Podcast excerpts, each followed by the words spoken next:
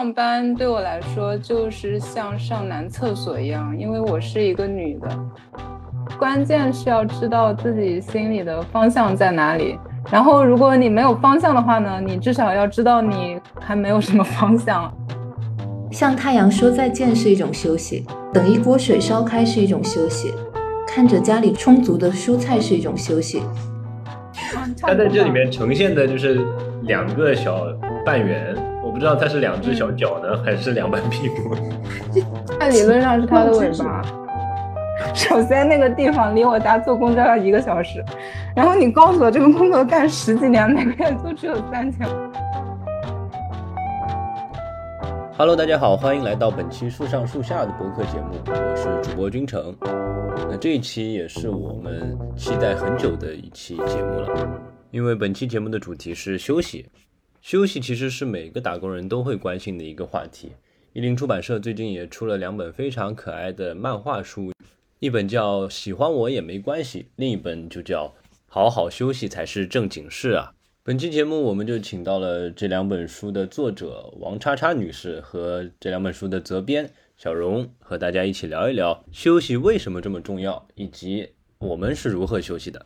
你不一定听说过王叉叉的名字，但你很有可能会在一些社交媒体上刷到一只慵懒可爱白白胖胖的小海豹的身影。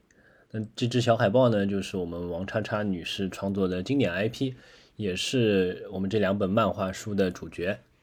那欢迎两位。大家好，我是一零出版社的文学编辑管小荣。最近呢，我们推出了一本非常非常非常可爱又治愈的漫画集，叫《好好休息才是正经事》啊。它是我们有点著名的非常可爱的王海豹女士的全新漫画作品。另外呢，我们也推出了一本她第一本漫画集《喜欢我也没关系》的十周年纪念版。因为二零一三年七月，王女士就第一次画下了人生中的第一只小海豹，然后现在是二零二三年七月，在这个阳光明媚的夏天，小海豹成长了十年，长成了现在这个超级可爱的样子，所以我们也推出了十周年纪念版来欢迎这个小海豹。好，我们同时也来欢迎我们的海豹王叉叉女士。嗯，大家好。我们这本书的标题就叫好好休息才是正经事啊。那其实在和王叉叉女士交流的过程中也发现，真的是很喜欢休息，很重视休息的一个人。那为什么这么不喜欢上班吗？啊，这个问题还要问吗？虽然我觉得有必要解释一下，我不喜欢上班的程度可能是比较嗯，对对。然后呢，我写了一个比喻，就是上班对我来说就是像上男厕所一样，因为我是一个女的。对于我来说，上班这件事情它就不在我的人生体验里面，我就是想做我人生里面体验里面的事情，但是上班嗯 no 它就不该出现在我的人生里。那你是什么时候意识到这样的状态的呢？我觉得最早就高中吧，高一到高三之间。 OK， 所以并不是从小开始就不喜欢上班。那高中、呃、我觉得从小之前都没有想过我也有上班的一天呢这件事情。对，我高中但是小的时候还太小了呀。哦，但只有我是小时候就期盼着成为一个大人然后去上班吧。什么？再说一遍。对不起。你快点再说一遍。OK， 你, 你可以说一下你的故事。对，就是因为小的时候最主要其实不是想上班，而是上班是一个上学的替代选项，是因为太不想上学了、really? 所以觉得上班是可以忍受的。 What？ 对，我小时候是一个很厌学的人，就是我可能幼儿园的时候一个学期有一百天，我有六十天没有去学校。但现在会觉得上班会好接受很多，相比幼儿园的时候的心态，也可能是我心态成长的，主要是。所以你并不想回去读书是吧？读书可以，但是我不是很喜欢那种就是非常规定的时间内然后要完成非常规定的事情。哦，好特别呀、啊！你们俩在幼儿园的时候就不想上班了哦，就不想上学了。但但但想上班。对，当时但当时肯定不知道上班具体会是怎么回事嘛，但主要是因为不想上学、嗯、那上班肯定就不用上学了嘛。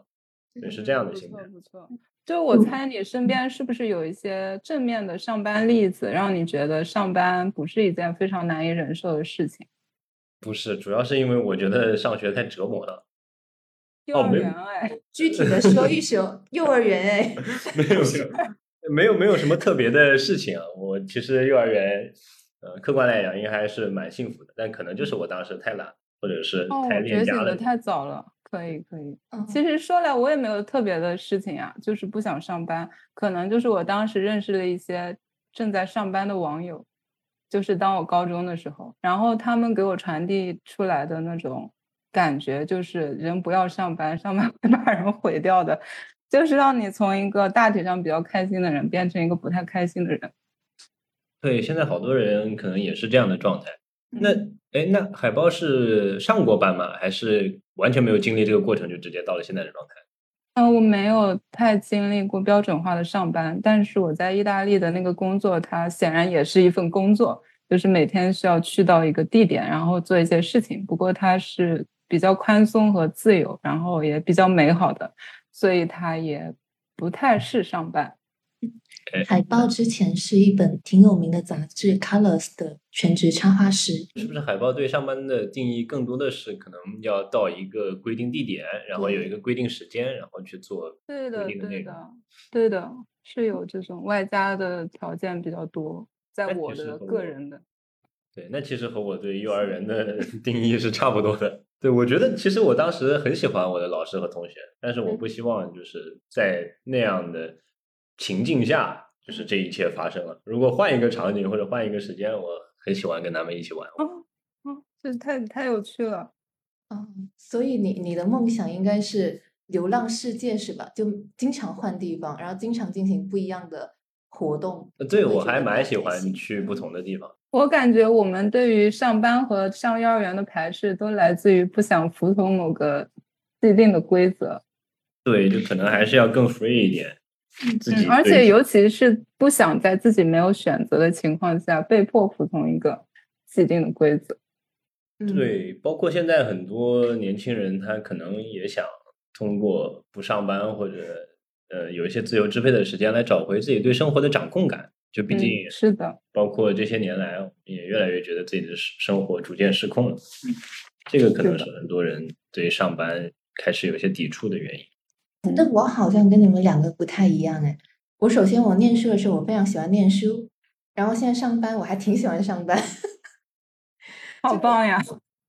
呃，我我以前就是那个入职第一年的时候有一个现在回想起来很糗的言论，就我跟一起入职的同期说那个哇，今天怎么是周五了？我好希望周五的隔天就是周一啊，这样子每天就都是工作日了。然后真棒。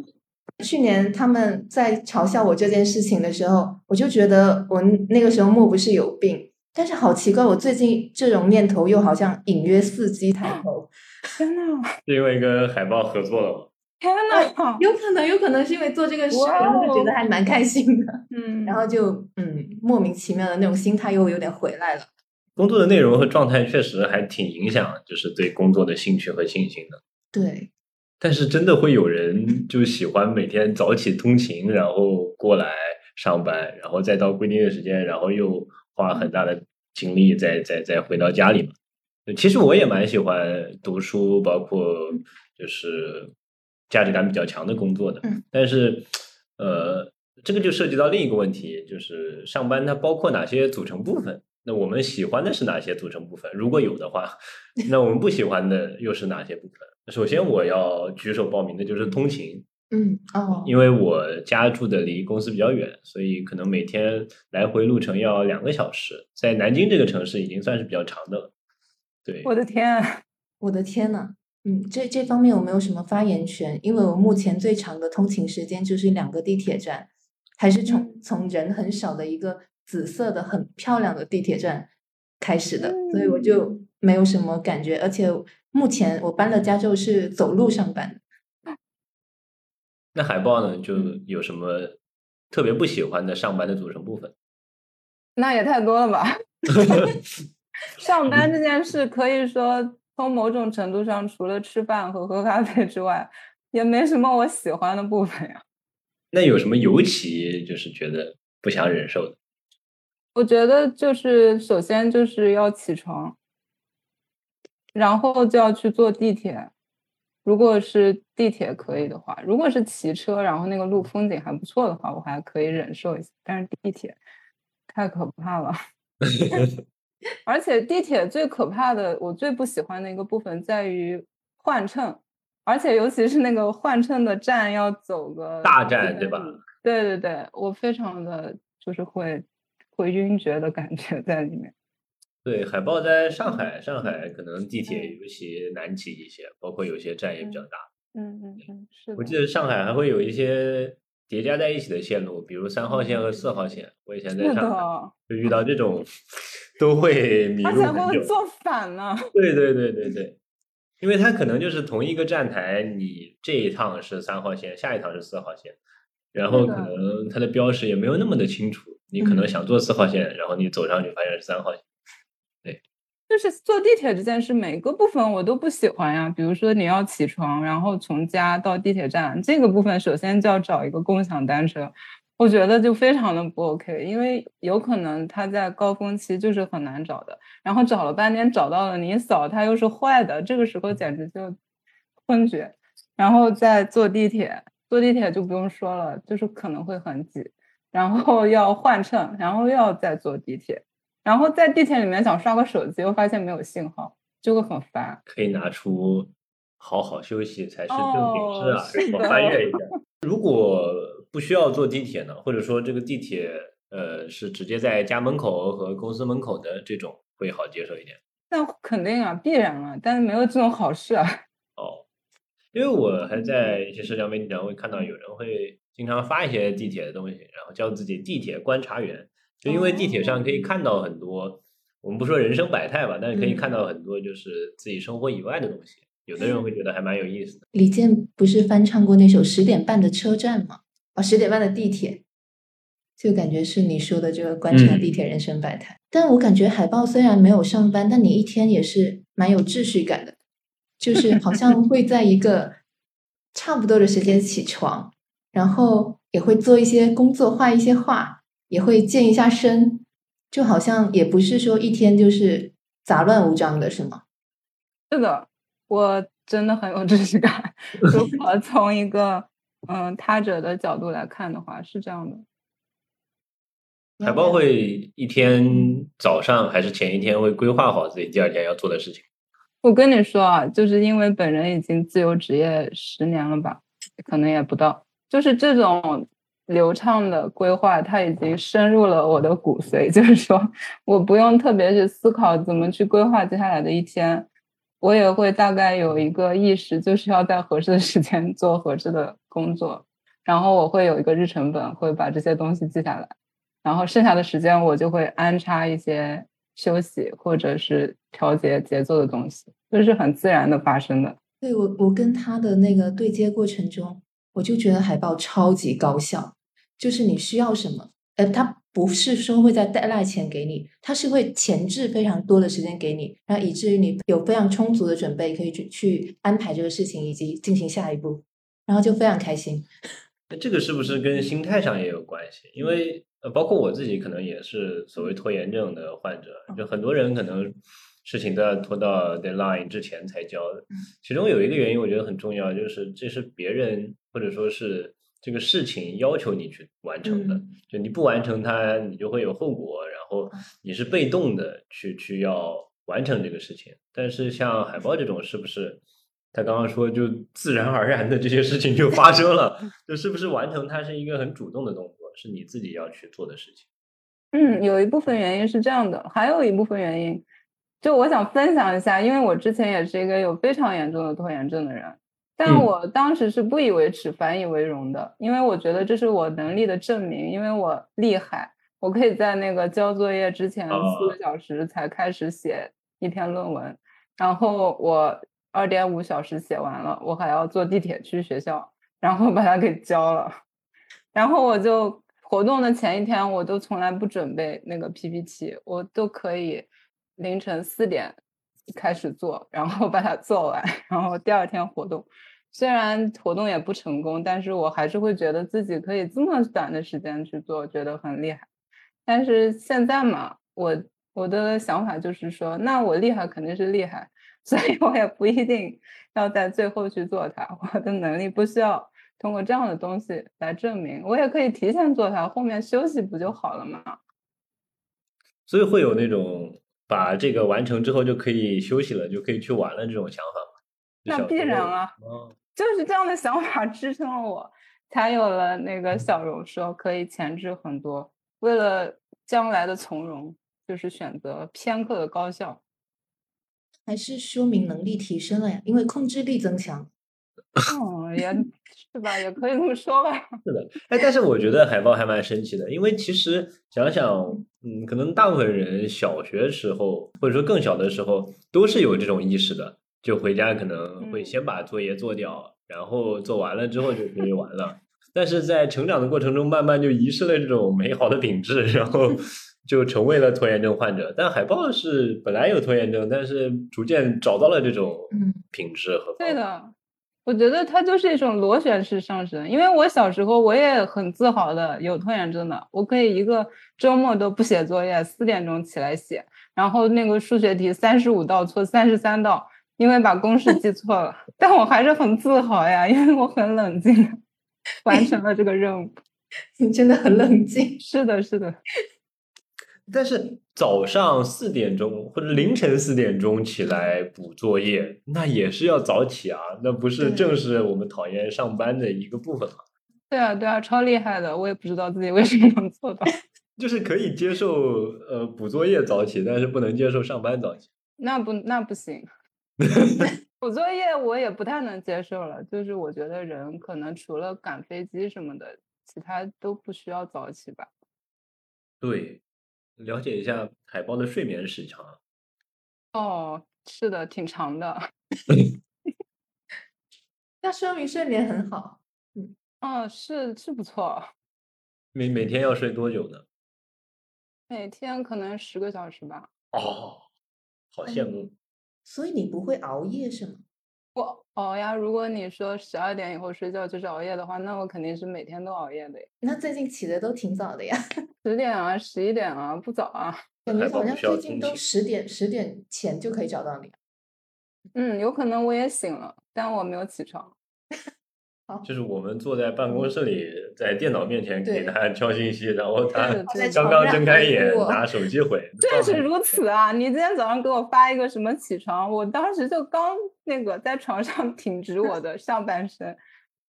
对，虽然表面上都是在聊天框里在对话，嗯、其实起床已经很久了，一个人另一个人刚刚醒。我以前就就总是幻想，我每次跟对方聊工作，对方都是正襟危坐的坐在电脑前，但发现完全不是。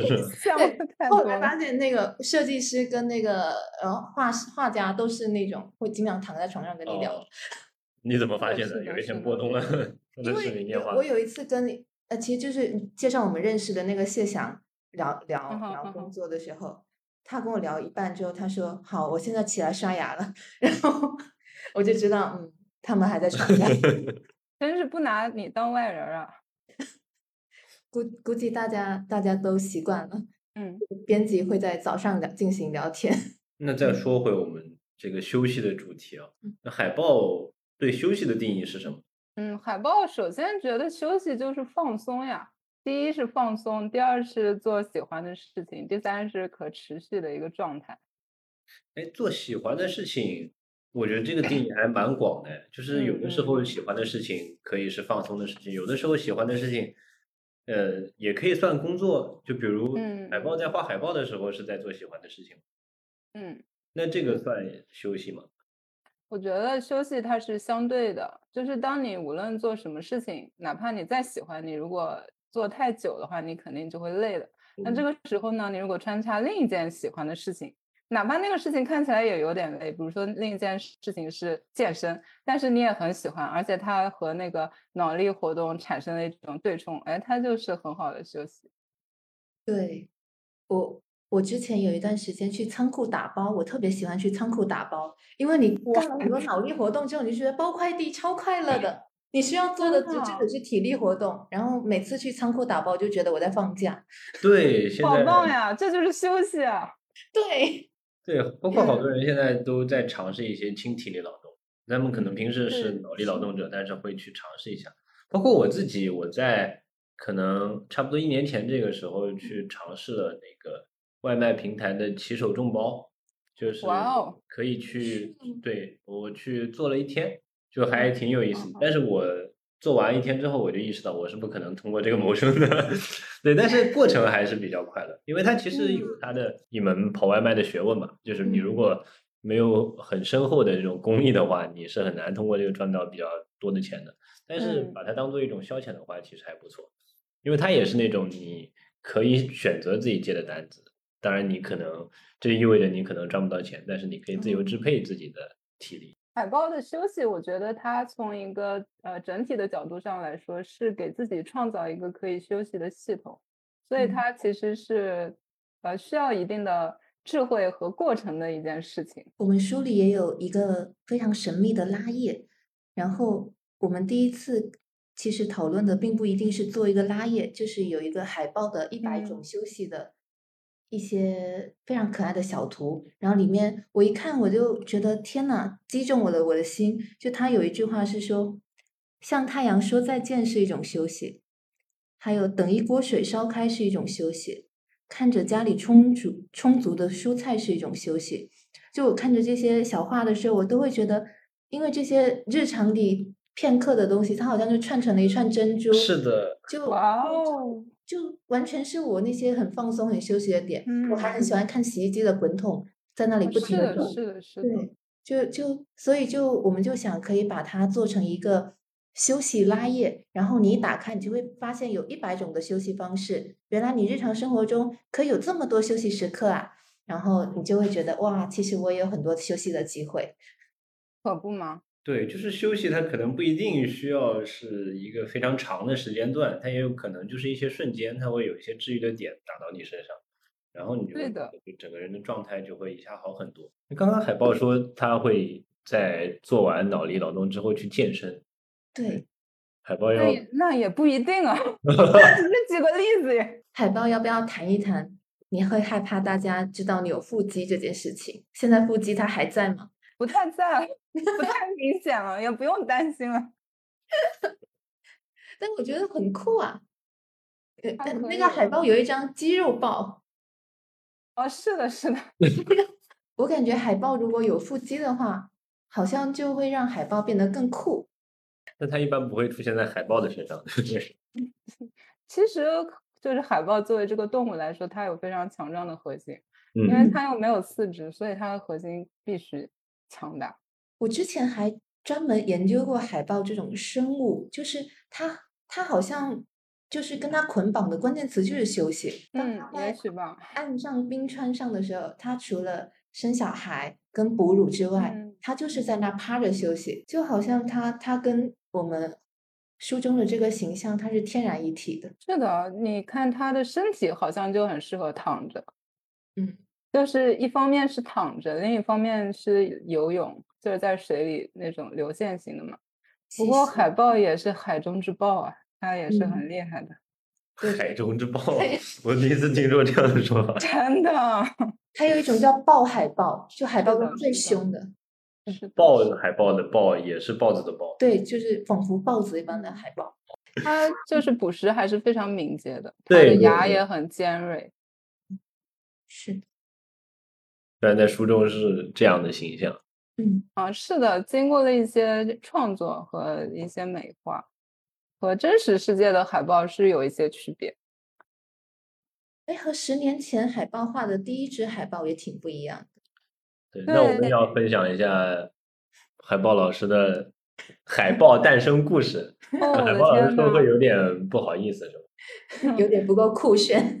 是的。就是一三年的夏天画的嘛，当时我还在意大利，也是摸鱼的时候画的。那天也没什么工作，然后我就开始看电脑里面收藏的图片，然后我有一个文件夹就叫做海报，我就把它打开了，突然决定可以画一下它们，然后我就打开 Photoshop 画了十几张吧。非常的厉害，就是那一天也没有什么工作。我觉得这个诞生过程非常的合理啊，一定要很酷炫嘛。那余华老师分享他的创作历程的时候也不是很酷炫在那里面。嗯，我觉得要感谢我的老板，那天没有给我什么工作，这样我才有心情去看看那个窗外的云啊，然后体会那种阳光明媚又非常放松的感觉，这样我才可以在那个美好的日子画出海报，要不然我就错过了呀。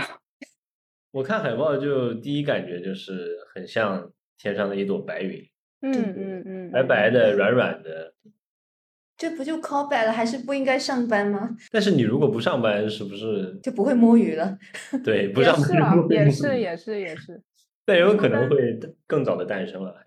是，嗯，诶，那一三年的海报跟后来好像一五年开始画的现在的这支海报不太一样，为什么会有这个转变啊？其实一三年到一五年的时候，它属于一个就是我自己没有意识到的，海报更多是一种我疗愈自己的一种方式，就我没有想到它是一个形象，就是我画出去可以给别人看的。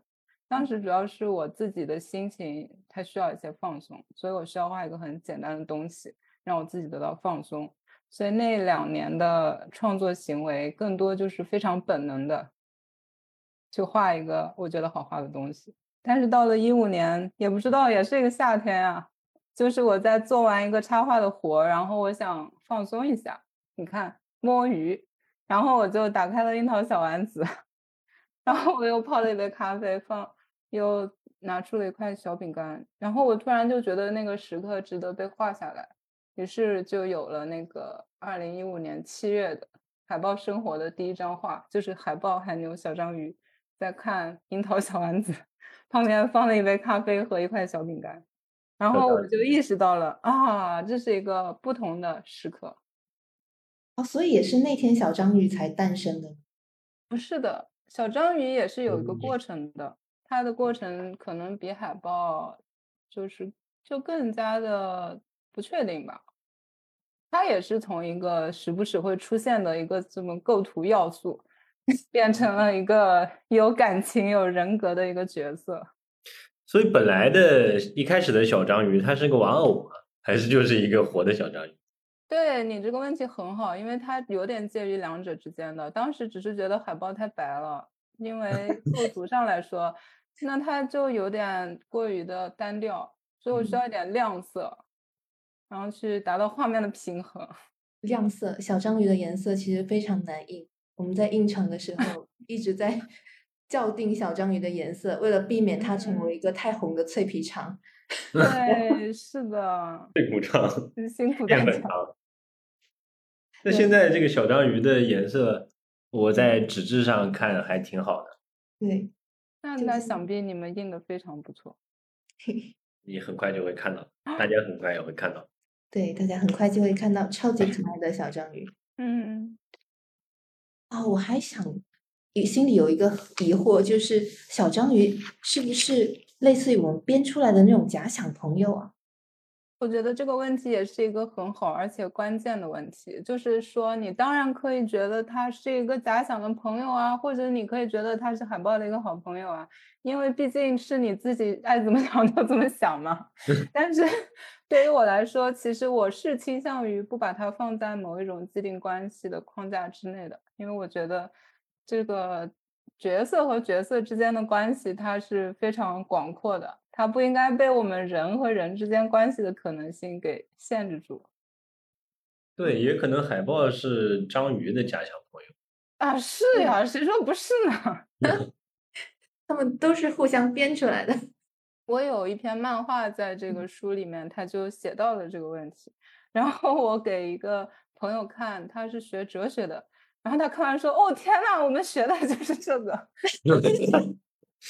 是的，海报就是哲学，海报哲学。对，可以开一个新的小专栏。海报是带有深度的，他们是哲学的关系。嗯，不过大家就是可以有一个解释的空间了，我觉得都都可以，因为我们和哪怕真实世界中的朋友也可以有一部分是真的和他这个人在相处，另一部分也是和我们的想象在相处嘛。对，是的。嗯，我记得海报还说，就无论海豹还是小章鱼，在这书里面的角色，他们的性别都是流动的，而且他们的形体也可以是任何的动物。嗯，是的，我也觉得这件事情也是和刚才那个关系是一样的道理，让大家多一点想象的空间。如果我固定他们的性别，大家很难不去把它放在现有世界里面的一些性别的模板里面去进行套用。我就觉得它会对我们对这个作品的享受有一点限制。我们的海报是具有无限可能性的海报。是的，是的。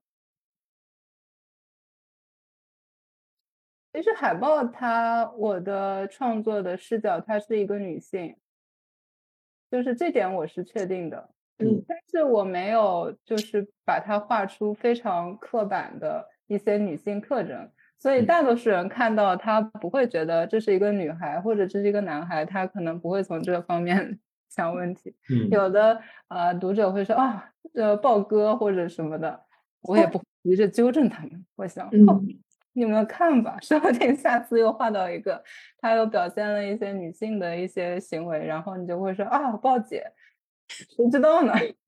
我我们领导的小孩就是前、嗯、就是那个跟你吃过饭的他小孩，就我当时复印的时候领导把稿子带回去了，然后他小孩看到之后就说啊，我好喜欢海报啊，他以为海报是个小男孩，然后看到最后他发现海报是个小女孩。因为好像呃，在在那个喜欢我也没关系里面有一个在分享新年愿望的时候，海报说他想谈个恋爱，是的，然后他想找个男朋友，然后小男孩就好失望。但那也其实可以，小男孩也可以，也可以有很多解读啊。可以的，可以的，可以的，可以的，不用失望的孩子，他在你的想象里可以是你想要的任何性，对吧？但他在我的想象里，嗯、我可能比较希望他是一个女性。我看这个书里面海豹和咖啡发生的交集还蛮多的，海豹是对咖啡还比较感兴趣。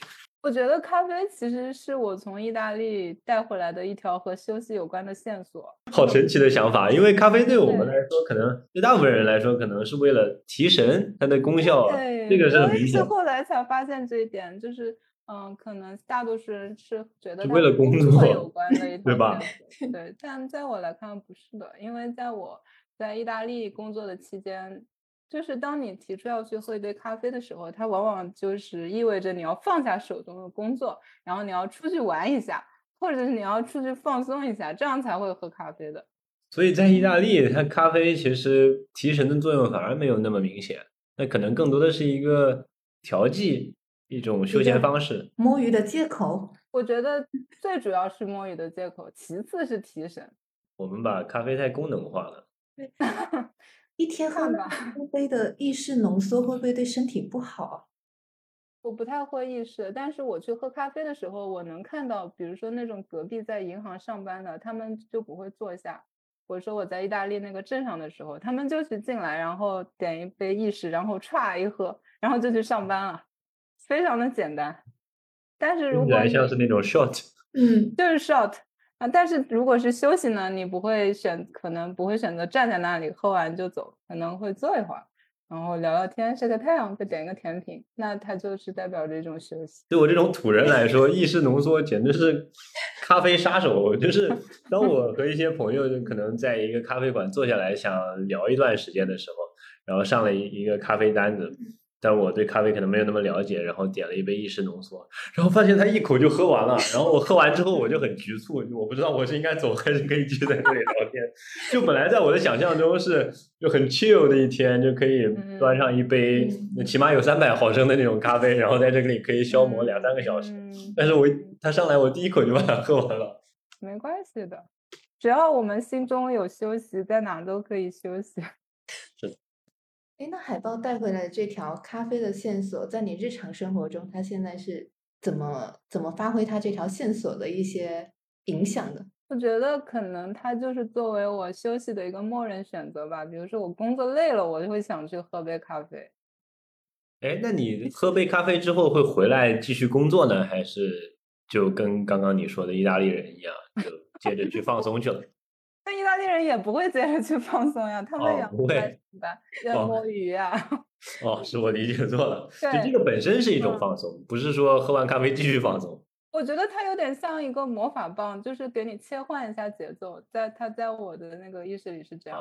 所以当我去喝咖啡的时候，我的呃想法就是我可以干自己想干的事了。那这个事它也包括休息。那有的时候我有了灵感，我也会开始画画，但是这些画一定是为我自己而画的，它就是和任何工作都没有关系，所以它会代表着一段完全属于我的时间。海报就是属于在这种你为自己而画的时间里诞生的，是吗？那是的，那是的，它是一个呃，可能是我人生里第一次画出了一个完全是为自己而画的东西。那我觉得这就是最完美的状态啊，因为你既做了自己想做的事，然后它还可以赚点钱。对的，它是它是有一个过程的，而且在海报可能一三年到一六年中间，一直到我出第一本书的时候，我都不知道这个还能赚钱呢。我就是想自己看看就完了呗，然后我还要画那些复杂的、嗯无趣的，但是能挣到一些钱也不多的画，我以为那个才是我人生的主旋律，但好像不是这样。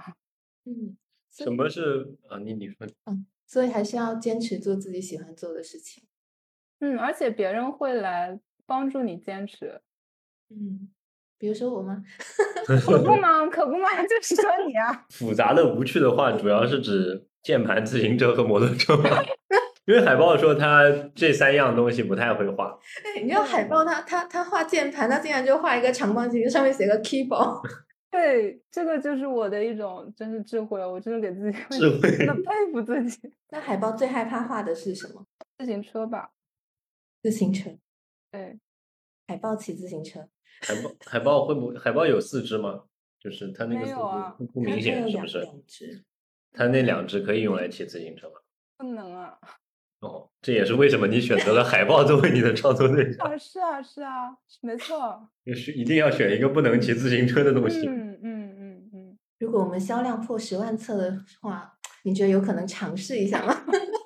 我我画过海豹做那个中介的电动车，海豹理论上是可以骑那个电动车，但是它骑不了脚踏车。对，是的，是的，脑海里有画面了。不，但其实呃，海豹画的海豹里面是有脚的，我我自己把它当脚了。当然有一次它、哦哦、你可以对，但是这个好像也是看个人把它想象成什么东西，因为。好像还有一幅是画海豹放屁的场景，然后也是从它的两只脚中放出来的，所以我不知道就是它在这里面呈现的就是两个小半圆，我不知道它是两只小脚呢、嗯、还是两半屁股。它理论上是它的尾巴啊，是尾巴吗？原来对，理论上是它的尾巴。我全部都猜错了。前面 的, 前面的是鳍状肢，游泳的时候用、哦海豹还在最后教了大家怎么画海豹，就教了怎么画出这个尾巴。嗯，你也想画出海豹的话，就一定要看一下。对，这是第一本书，喜欢我也没关系，欢迎大家来学习。拥有一个你人生中第一个完全为你自己创作的图像的机会，对，说不定你会因此就过上了自由职业者的生活。我的天哪！我们再回到我们的上班和休息吧。嗯，对，其实海豹高中的时候埋下这个不想上班的种子。呃，海豹说他当时呃还对工作这件事情很愤怒。对，这个具体是什么的心态？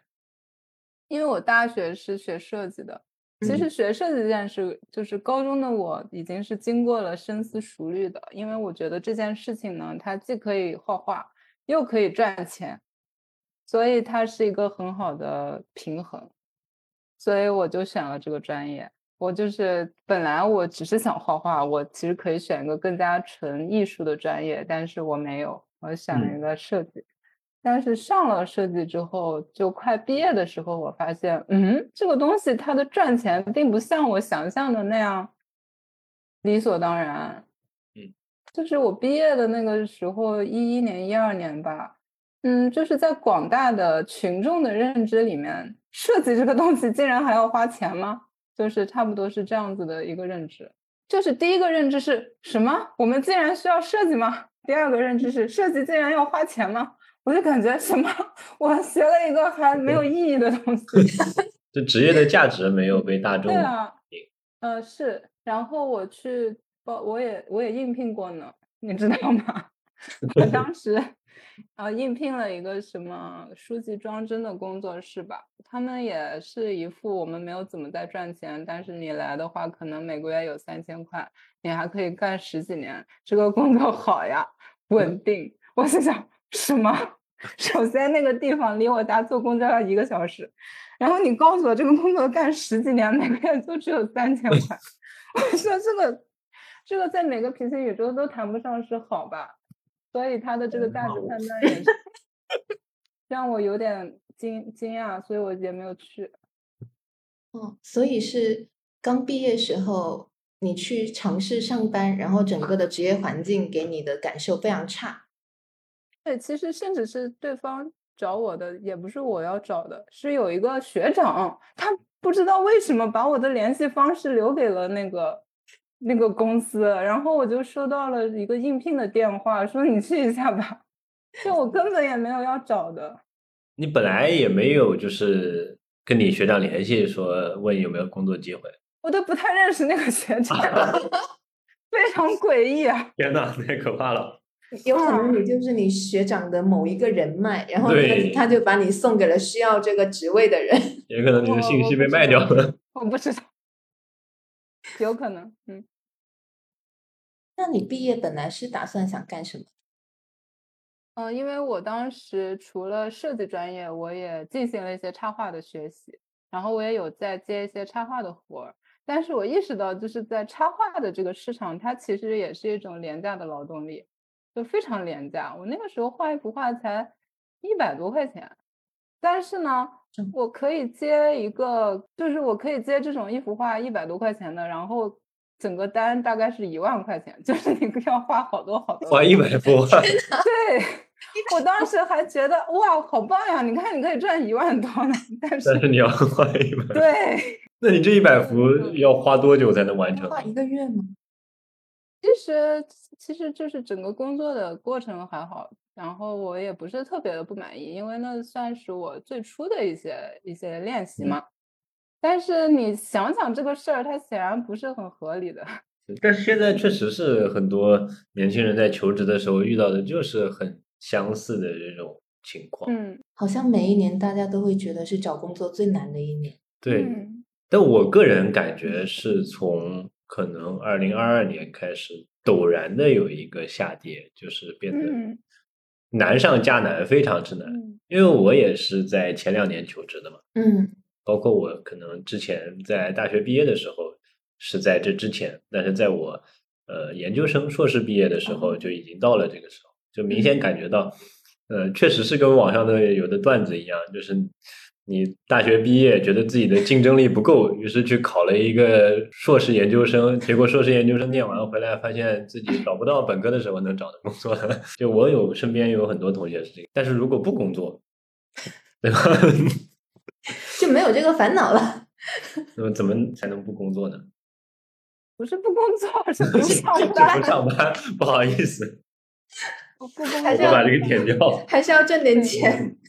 但我觉得要要像海豹这样做一件自己喜欢的事情，然后突然发现他也能挣点钱，然后从之前呃接接一些插画的活转成画自己喜欢的东西，嗯，这个过程虽然说我们现在看起来好像水到渠成润物细无声，但其实好像蛮难的吧，就很少很少会有这么丝滑的改变。对，这也蛮多机缘巧合在里面。对，所以肯定是经历了一些痛苦的。是不是我们也不是一昧鼓励年轻人一开始你就去做一个自由职业者？